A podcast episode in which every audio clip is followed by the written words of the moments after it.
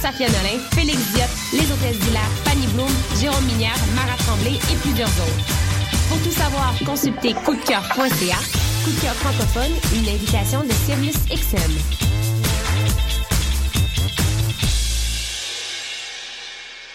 Le concours KGP est une compétition interuniversitaire de résolution de cas en gestion de projet qui se déroulera le 14 novembre prochain à l'Université du Québec à Montréal. Le concours KGP est une journée de simulation intensive durant laquelle les équipes participantes devront faire appel à leur savoir en gestion de projet dans la résolution d'un cas de management devant jury.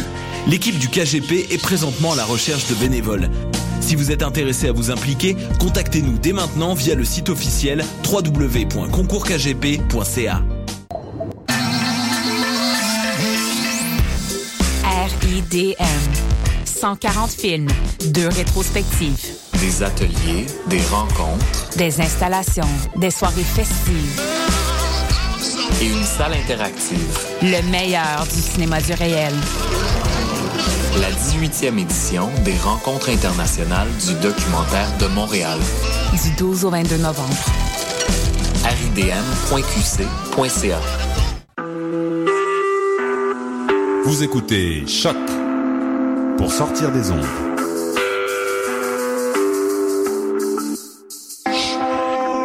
Podcast, musique, découverte. Sur choc.ca.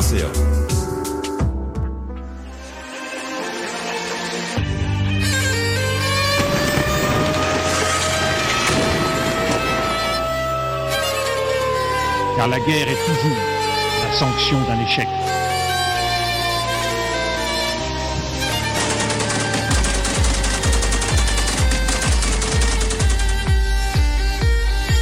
On croit en notre capacité à construire ensemble un monde méga.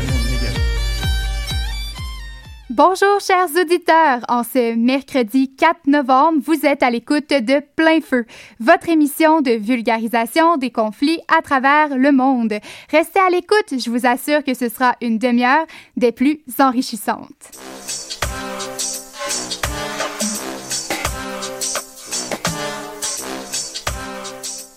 Après avoir exploré en détail le thème du terrorisme lors de la dernière émission, nous abordons aujourd'hui un type de régime qui s'avère à être la source de bien des conflits. Je parle bien sûr de la dictature. Et pour aborder le sujet, nous avons décidé d'étudier le cas bien particulier de la Corée du Nord. Pays communiste au régime totalitaire, la Corée du Nord suscite bien des préoccupations de la part de la communauté internationale.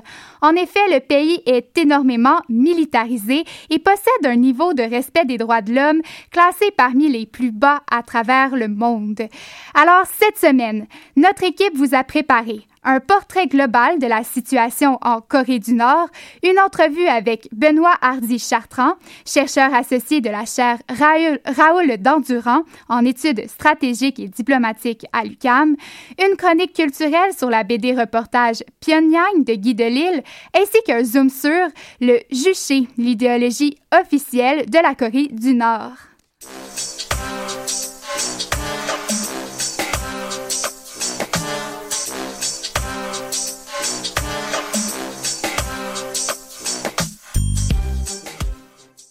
Pour débuter, j'ai à mes côtés Nathalie Hérault et Elisabeth Séquin qui ont étudié en détail la situation globale de la Corée du Nord. Alors, bonjour les filles. Bonjour Isabelle. Bonjour. Alors, dites-moi d'abord, quelle est l'origine du conflit? Alors, en 1950, le monde sort de la Deuxième Guerre mondiale. D'un côté, le bloc communiste, de l'autre, le bloc américain. Et la Corée tombe dans ce conflit idéologique et dans une guerre qui durera 3 ans, de 1950 à 1953. la Corée du Sud reçoit le soutien des Américains et la Corée du Nord reçoit celui de la Chine. Finalement, la guerre se conclut en 1953 avec 2 millions de morts. Un armistice, c'est-à-dire un cessez-le-feu, est signé, mais aucun traité de paix n'a été conclu. Encore aujourd'hui, les deux pays sont donc officiellement en guerre. Depuis, la Corée du Sud est devenue la 10e puissance économique du monde grâce aux États-Unis, notamment, qui ont soutenu le pays, et la Corée du Nord est devenue le pays le plus fermé au monde. Le pays vit sur une autre planète depuis sa création en 1945. Le pays a connu 3 dictateurs. Il y a eu Kim Il-sung, qui est mort en 1994 et dit président éternel de la Corée du Nord. Puis il y a eu Kim Jong-il et enfin son fils Kim Jong-un, qui est à la tête du pays aujourd'hui. La Corée du Nord reçoit donc bien l'appui de la Chine depuis des années et c'est en fait son véritable allié, si on peut le dire ainsi. Mais comment pouvons-nous qualifier la relation de la Corée du Nord, en fait, et de la Corée, en fait, avec d'autres pays comme, par exemple, la Russie ou le Japon? Certains éléments poussent les pays voisins à créer des alliances ou encore des conflits avec la Corée du Nord, à commencer par la Corée du Sud, qui est toujours théoriquement en guerre avec le Nord, sans faire de surprise. Il y a la Russie, qui, elle, entretient une relation de plus en plus amicale avec la Corée du Nord. Enfin, les deux pays jugent qu'il y aurait un lien qui les avantagerait dans les domaines de la sécurité et de l'économie. La Russie, parce qu'elle souhaite créer un pipeline qui irait jusqu'en Corée du Sud pour augmenter les exportations de gaz, et la Corée du Nord, car elle pourrait faire usage du droit de veto de la Russie sur le Conseil de sécurité de l'ONU. Et alors, au Japon, c'est assez différent. Le pays en veut toujours au régime de Pyongyang, qui dans les années 70 et 80 avait fait enlever des citoyens japonais. Les États-Unis, quant à eux, souhaitaient retirer en 2008 le programme nucléaire, créant des agitations entre les deux régimes. Plus récemment, le 16 juin 2013 précisément, la Corée du Nord a demandé aux États-Unis de faire des négociations pour alléger cette tension accumulée au fil des années. Pour ce qui est de la Chine, elle a des liens principalement commerciaux avec la Corée du Nord. Comme tu l'as dit, Isabelle, elle est considérée comme son principal allié. On dit qu'elle conserve toutefois une bonne relation avec pour éviter un débarquement de l'armée nord-coréenne sur son territoire. En avril 2013, il y a Radio-Canada qui a publié une carte interactive sur son site Internet qui représente les pays impliqués de près ou de loin dans la situation de la Corée du Nord. Et dès la fin de l'émission, nous allons mettre en lien cette carte sur notre page Facebook. Je vous invite à aller voir. Alors concrètement, si on y va dans ce sens-là, comment vivent les Nord-Coréens? Est-ce qu'ils savent qu'ils vivent dans un régime qui est autoritaire ou justement que l'idéologie a pris le dessus? En fait, à la tête de la République démocratique de Corée du Nord, c'est ça le vrai nom de la Corée du Nord, Kim Jong-un, le dictateur, finance son programme nucléaire en affamant son peuple. Donc la situation est dramatique. Sur les marchés, par exemple, on ne trouve presque plus rien à manger. Il y a 10 ans, une famine a fait 2 millions de morts. Et aujourd'hui, l'histoire se répète. Pour manger, les enfants fouillent les poubelles. La situation est telle que certains sont prêts à tout risquer pour fuir le pays. Mais c'est impossible de s'enfuir par la Corée du Sud, car la frontière est infranchissable à cause de la zone démilitarisée, la DMZ, un no man's land de 248 km de long sur 4 de large, où depuis 50 ans, les armées des deux pays frères se font face.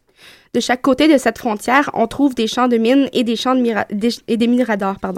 Du côté nord-coréen, il y a 700 000 soldats, c'est bien ça, et du côté coréen, de la Corée du Sud, il y en a 410 000.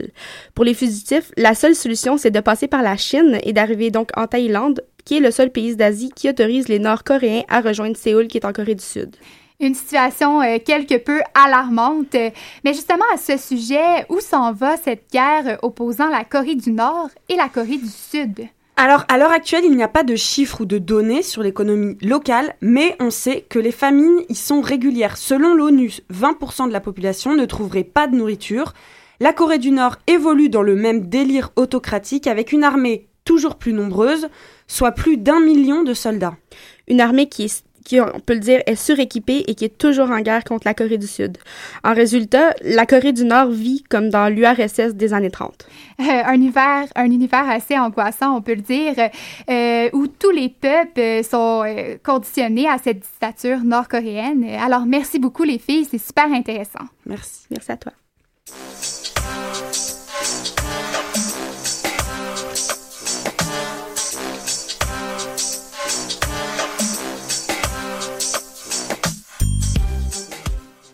En Corée du Nord, la censure semble très présente, notamment en ce qui concerne l'information qui entre dans le pays. Tout cela au détriment du développement de la science et de la culture.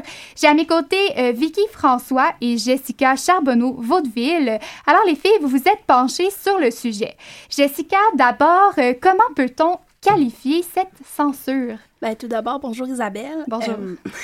La Corée du Nord a en effet une censure de la liberté d'expression, mais aussi une censure au niveau social. Le tout est très négatif sur la société nord-coréenne, car cela bloque en fait l'accès à la connaissance, mais aussi à la vie personnelle des gens, ce qui les empêche au final de s'informer et de vivre leurs propres expériences sans que le tout soit surveillé sans arrêt. Moi et Vicky, on a interviewé Benoît Hardy-Chartrand, qui est un associé de recherche au Centre pour la gouvernance internationale Waterloo, en Ontario, et qui a notamment une expertise en droit de la personne en Corée du Nord. Il explique les raisons motivant la Corée du Nord, justement, à avoir de telles restrictions. Le régime de Kim Jong-un ne restreignait pas l'accès à l'information et aux renseignements étrangers. Ça pourrait permettre à la population d'avoir accès à des informations qui vont complètement à l'encontre du portrait que le régime tente de construire. Alors, c'est pour ça que l'Internet est quelque chose de très dangereux pour le régime.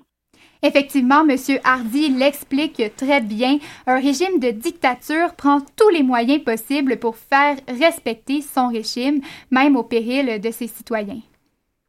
Oui, effectivement, le réseau Internet exclusif au pays, qui s'apparente d'ailleurs davantage à une espèce d'intranet très restreint.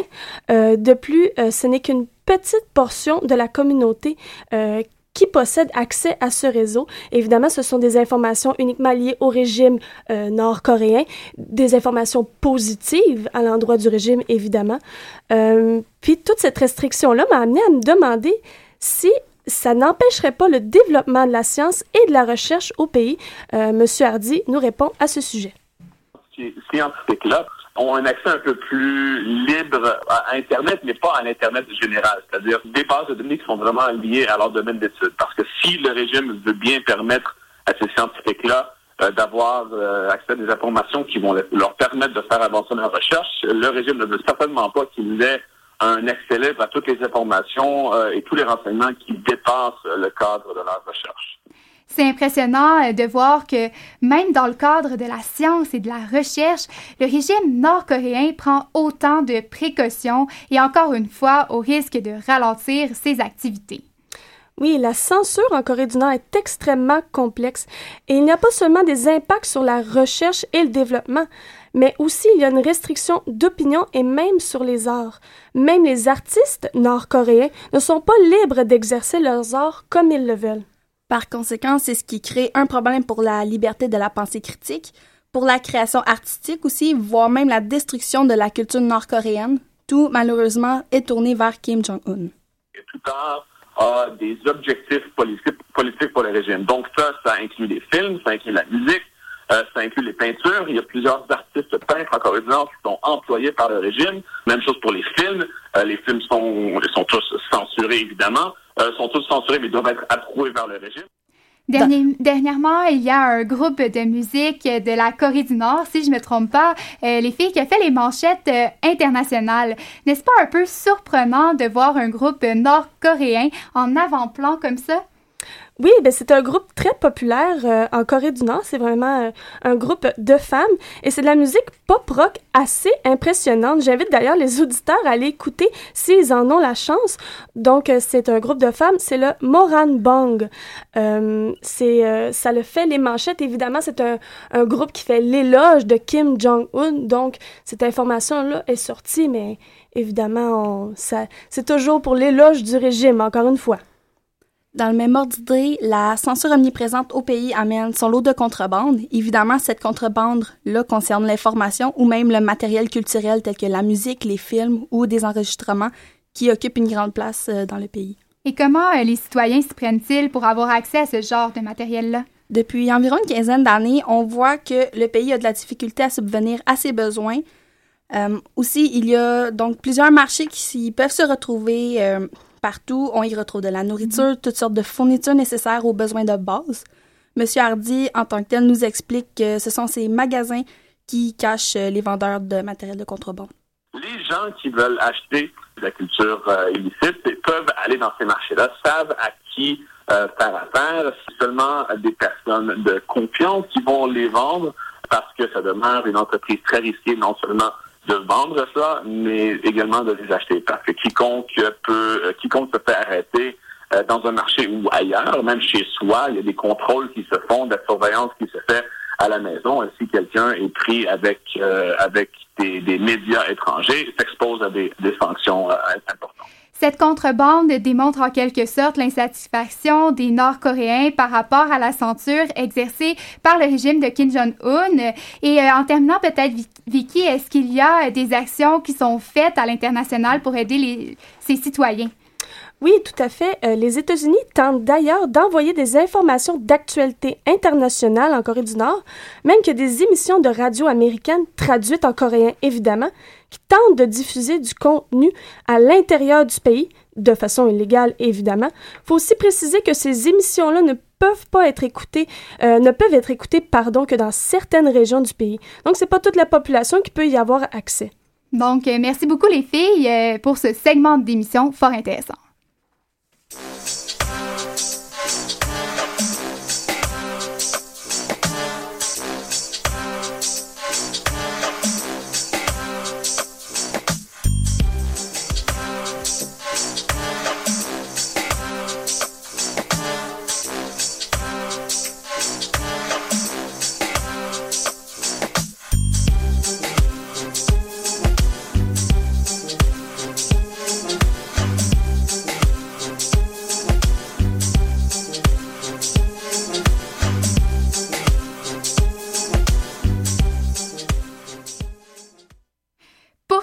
Sur le thème principal de l'émission, la dictature. La Corée du Nord n'est pas le seul pays à vivre sous ce type de régime. Alors, que se passe-t-il dans l'actualité de ces autres pays? Voici vos actualités de la semaine. La Birmanie s'apprête à vivre une étape cruciale de son histoire. Après plus de 50 ans de dictature sous l'autorité d'une junte militaire, le pays mènera dimanche le 8 novembre ses premières élections législatives libres depuis 1990. 30 millions d'électeurs sont appelés aux urnes pour élire les représentants du Parlement national. Plus de 90 partis politiques sont en lice, mais c'est le parti d'Aung San Suu Kyi qui lutte pour la démocratie depuis des années, qui est bien entendu le favori. Pour la première fois, des observateurs nationaux et internationaux sont autorisés à scruter le processus électoral. Beaucoup de gens dans le pays, notamment le parti de l'opposition, misent sur ces élections pour voir le retour de la démocratie en Birmanie. Reste à voir si tout se passera comme ils le souhaitent. Du côté de la Biélorussie, ce pays considéré comme étant la dernière dictature de l'Europe, tout porte à croire que le fils du dictateur, Alexandre Loukachenko, prendra la place de son père dans quelques années.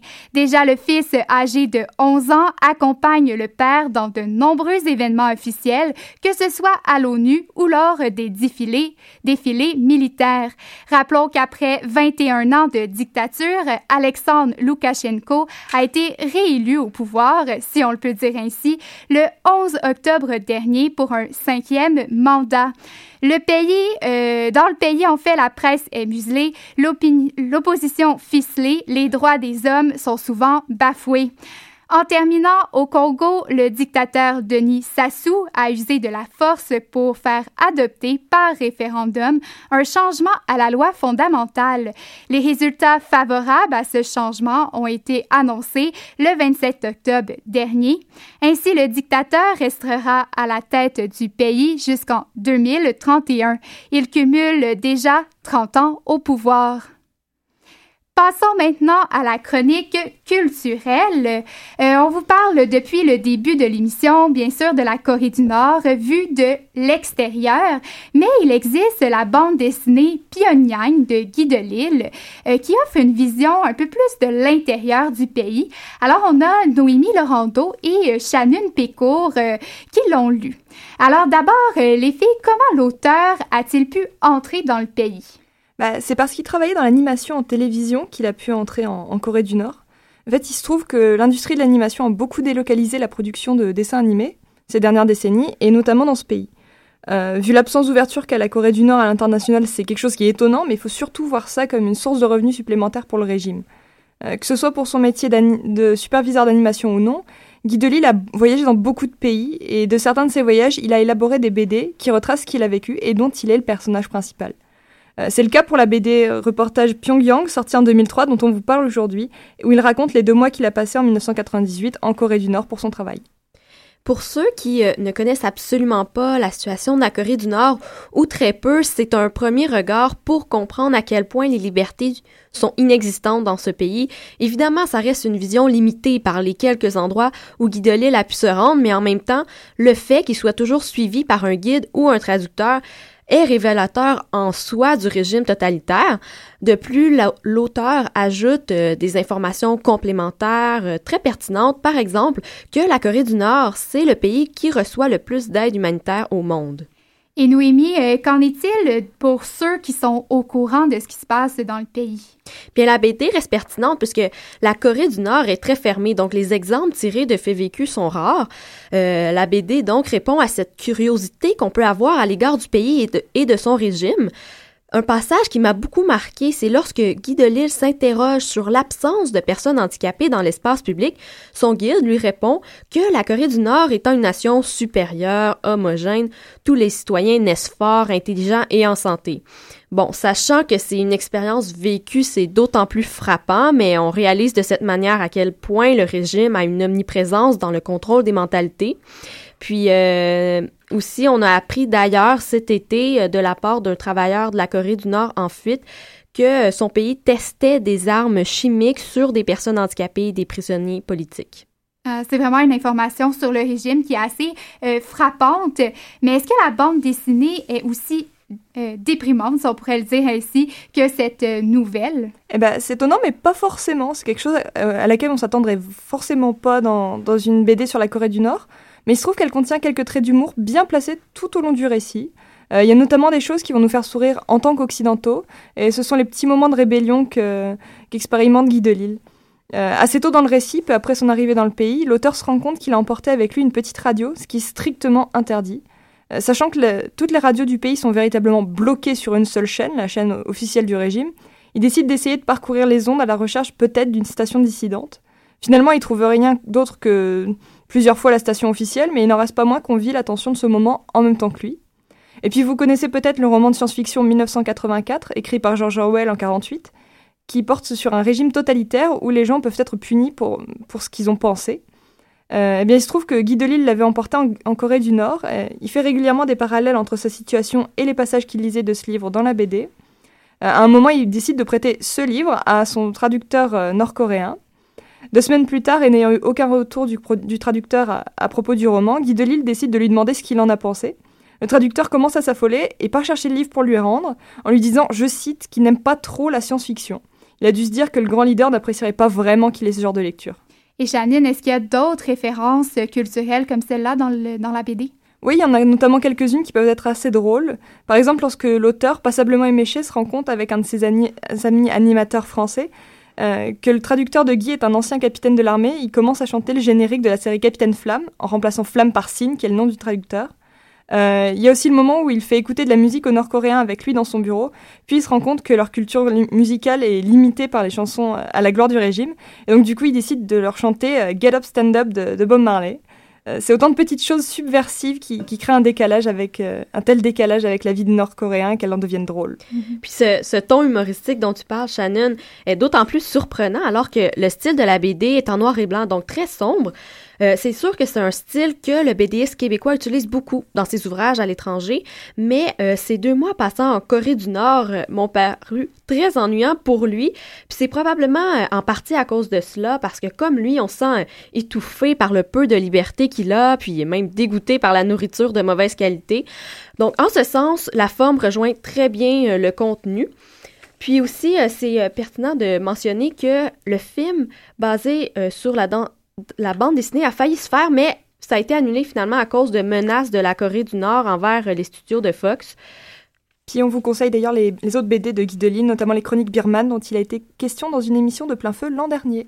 Merci beaucoup Shannon Pinoemi.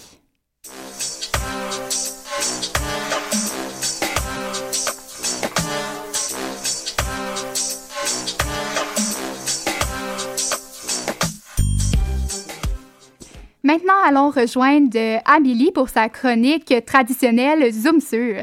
Bonjour Isabelle, on a le droit à toute une émission aujourd'hui dans le contenu. Je pense qu'on va en sortir avec beaucoup de connaissances enrichissantes par rapport à la Corée du Nord, mais je tenais quand même à démystifier une dernière chose avec nos auditeurs. On parle de dictature, de régime autoritaire depuis tantôt, mais il est aussi pertinent de se pencher encore plus profondément sur le sujet qui en s'intéressant en fait au courant de pensée derrière tout ça, là. Et comment s'appelle justement ce courant de pensée? Le Juche, Isabelle, ou pour les familiers, le Juche. C'est une idéologie qui a été développée par le premier dirigeant de la Corée du Nord, Kim Il-sung, qu'on a parlé tout à l'heure. Il a fondé la République démocratique de la Corée, comme Nathalie le dit tout à l'heure, c'est le nom original du pays. Et ses successeurs ont utilisé justement ce courant de pensée-là pour perpétuer la tradition au courant des années. Et sur quoi est basée exactement cette idéologie? On résume souvent les idées du Juche au fait que le peuple soit considéré comme le maître de la révolution et du développement du pays. Cette idéologie est basée sur un principe philosophique connu mais pas partagé par tout le monde, qui consiste en le fait que l'homme soit le maître de tout et décide de tout. Bref, le Juche représente une conception du monde axée sur l'homme et une philosophie politique qui vise à réaliser la souveraineté des masses populaires, c'est-à-dire une philosophie qui précise le fondement de la politique et qui permet de conduire la société à son développement par la voie la plus droite. J'ai tiré ces informations d'un site web nommé Naenara, qui est alimenté par un groupe qu'on appelle Democratic People's Republic of Korea, pardonnez mon anglais. Le site est aussi touché par les mesures de censure, évidemment, comme on en parlait tout à l'heure, mais il semble quand même survivre et on peut en tirer quelques informations. C'est intéressant, Amélie, de savoir que le régime autoritaire nord-coréen possède sa propre idéologie. Est-ce que le fait qu'elle soit unique fait en sorte que la Corée y accorde une importance que je dirais peut-être symbolique, et ce, peut-être autrement que dans sa pratique politique elle-même? Oui, tout à fait, Isabelle. Ça se reflète aussi au niveau des festivités. À l'occasion du 70e anniversaire du président Kim Il-sung, la tour du Juche, avait été érigée à Pyongyang en 1982. Donc, il s'agit aujourd'hui de l'un des plus importants monuments du pays. Aussi, plusieurs festivités sont organisées annuellement. Malgré la noirceur qui semble s'étendre au-dessus du pays, il est possible de remarquer la joie au travers de ces festivités. Puis, je vous ai préparé un extrait, justement. Ça transparaît, vous allez voir.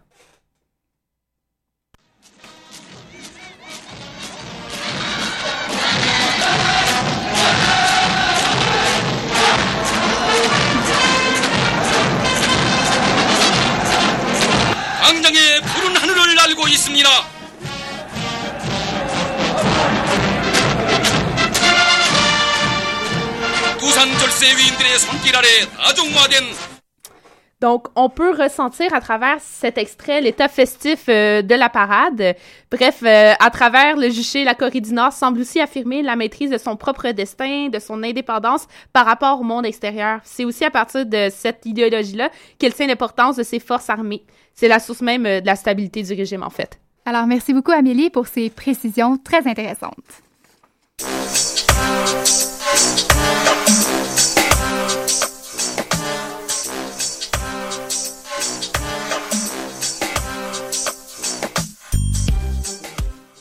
L'émission d'aujourd'hui tire à sa fin. Avant de se quitter, je veux partager avec vous une dernière petite réflexion.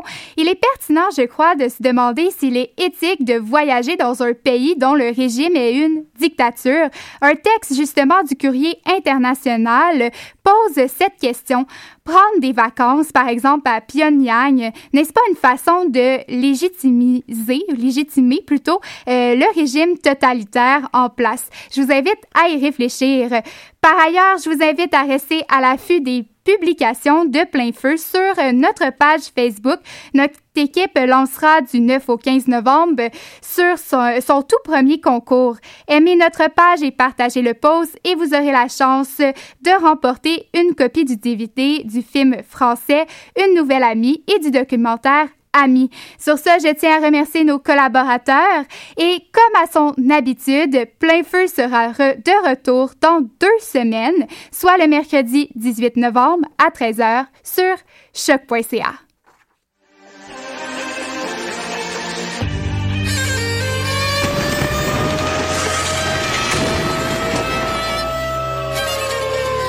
Car la guerre est toujours la sanction d'un échec.